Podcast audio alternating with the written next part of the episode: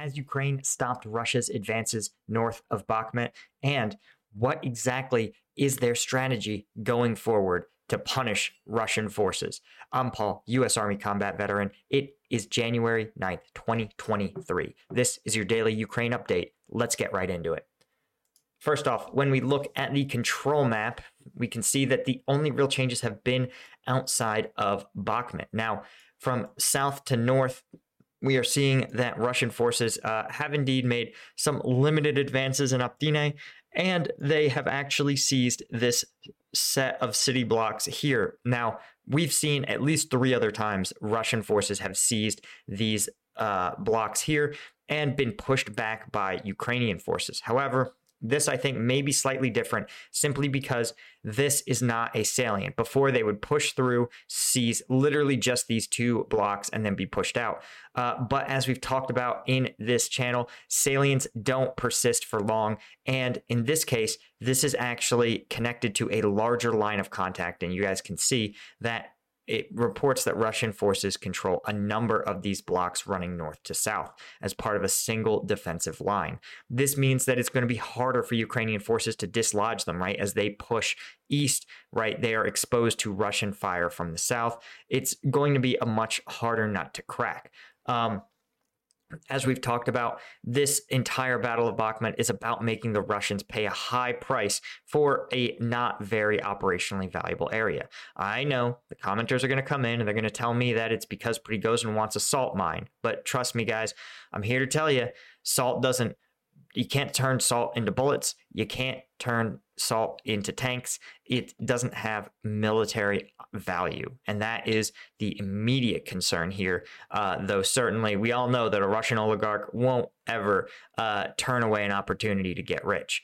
But what we can what we so what i would expect is for russia to probably hold this little salient here persistently and as we know that even if Ukraine decides to fight a uh, run a fighting withdrawal, this north-south river here is going to be its own choke point, and it's going to be as hard for the Russians to dislodge and cross as it was for the Russians to cross this canal here.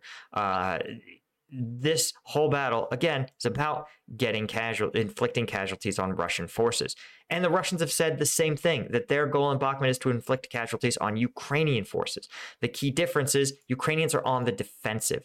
And so when they choose to fight or withdraw from an area, you have to bear in mind that preserving combat power is essential to Ukraine achieving its goals in Bakhmut, right? And it, holding Bakhmut is only of secondary importance to inflicting the maximum casualties on Russians while minimizing the casualties on the Ukrainian side. So you guys can see here, of course, Russia has continued to advance, taking portions of this wood line here.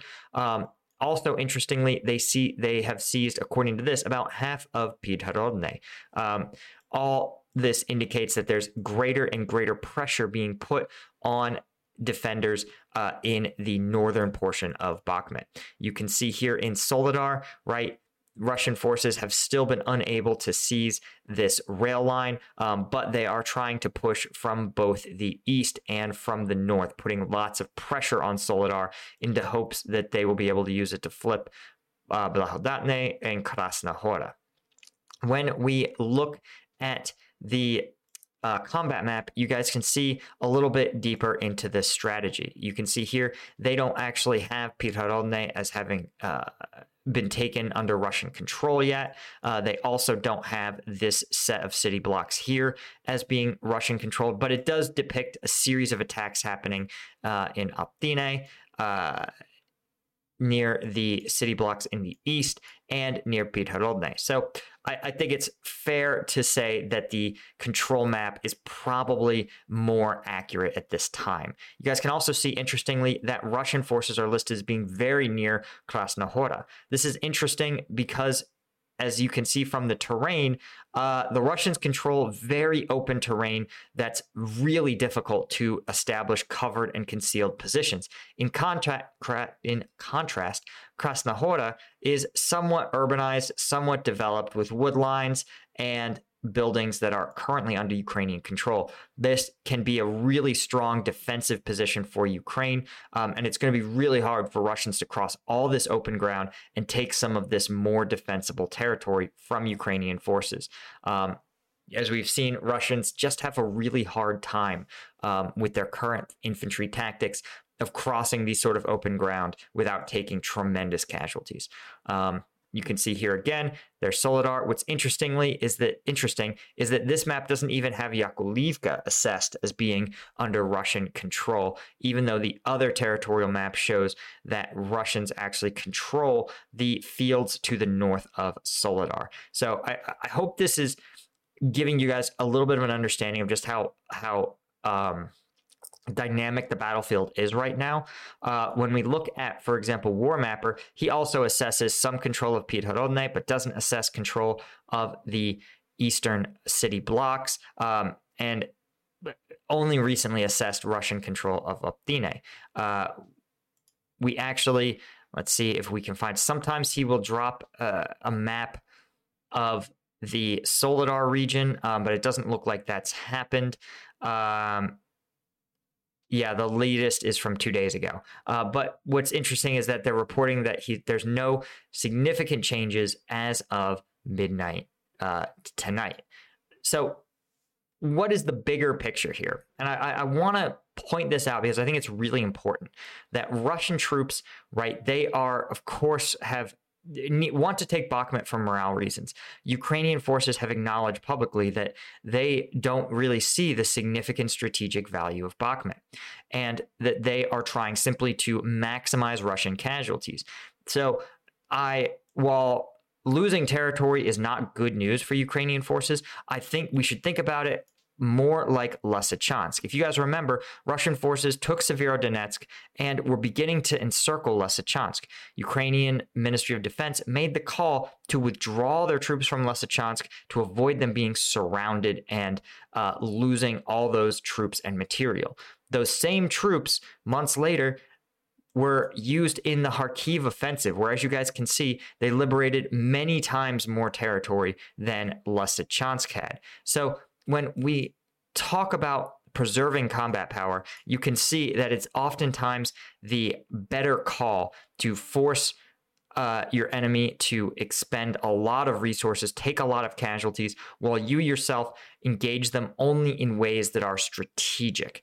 And while Bakhmut is a brutal battlefield, we should recognize that Ukrainians' Ministry of Defense is trying to make this calculus on a day by day, week by week basis of when is it worth it to continue to fight and when is it worth it to strategically withdraw, um, setting up better, improved defensive positions where they can continue to inflict significant casualties on Russian forces.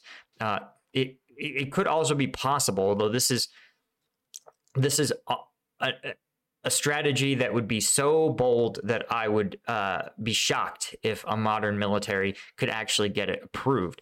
But it's possible that by granting Russia a level of victory, by granting them a level of advances, they are actually baiting Russian forces to double and triple down on Bakhmut, diverting potential troops away from other locations where Ukraine may hope to uh, launch other offensive operations, and where uh, and simply drawing more Russian troops into a meat grinder. We've talked about the fact that Russia almost appeared to have given up taking Bakhmut city itself, and it's possible that maybe this is actually a deception effort in order to continue to pull overly enthused Russian troops into uh, ambushes functionally uh, in places like Blahodatne and Soledar. I sort of doubt it. It's hard. It's really hard to do an ambush with a 200 person company.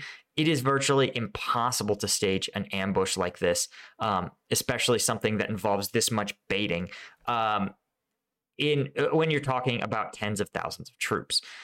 but it could accidentally work out that way anyway. Russians could extend, overextend, advance too quickly for their already damaged supply lines, and quickly find that despite taking more territory, they are taking uh, exponentially more casualties. I think actually that's probably Ukraine's best strategy is to, if the Russians want to advance, let them advance. As you've seen here, the territory they've taken has been largely low value, stretch them thin, and then absolutely hammer them uh, with superior defensive positions and superior firepower. It's possible. We will be curious to see how this all shakes out. Of course, guys, if you want access to the uncensored combat video breakdowns, you know the viral ones I'm talking about. Um, we had ones this week from the Azov battalion, uh, POV helmet cam footage. We had a tank g- going hard into Russian trenches from point blank range. Uh, it was some wild stuff. And uh, if you want to check it out, you want to sign up for the Patreon. Link is down below. But thanks, of course, to my lieutenant tier patrons. You guys are the real Chads of this whole thing. Um, I'll see you guys in the next one.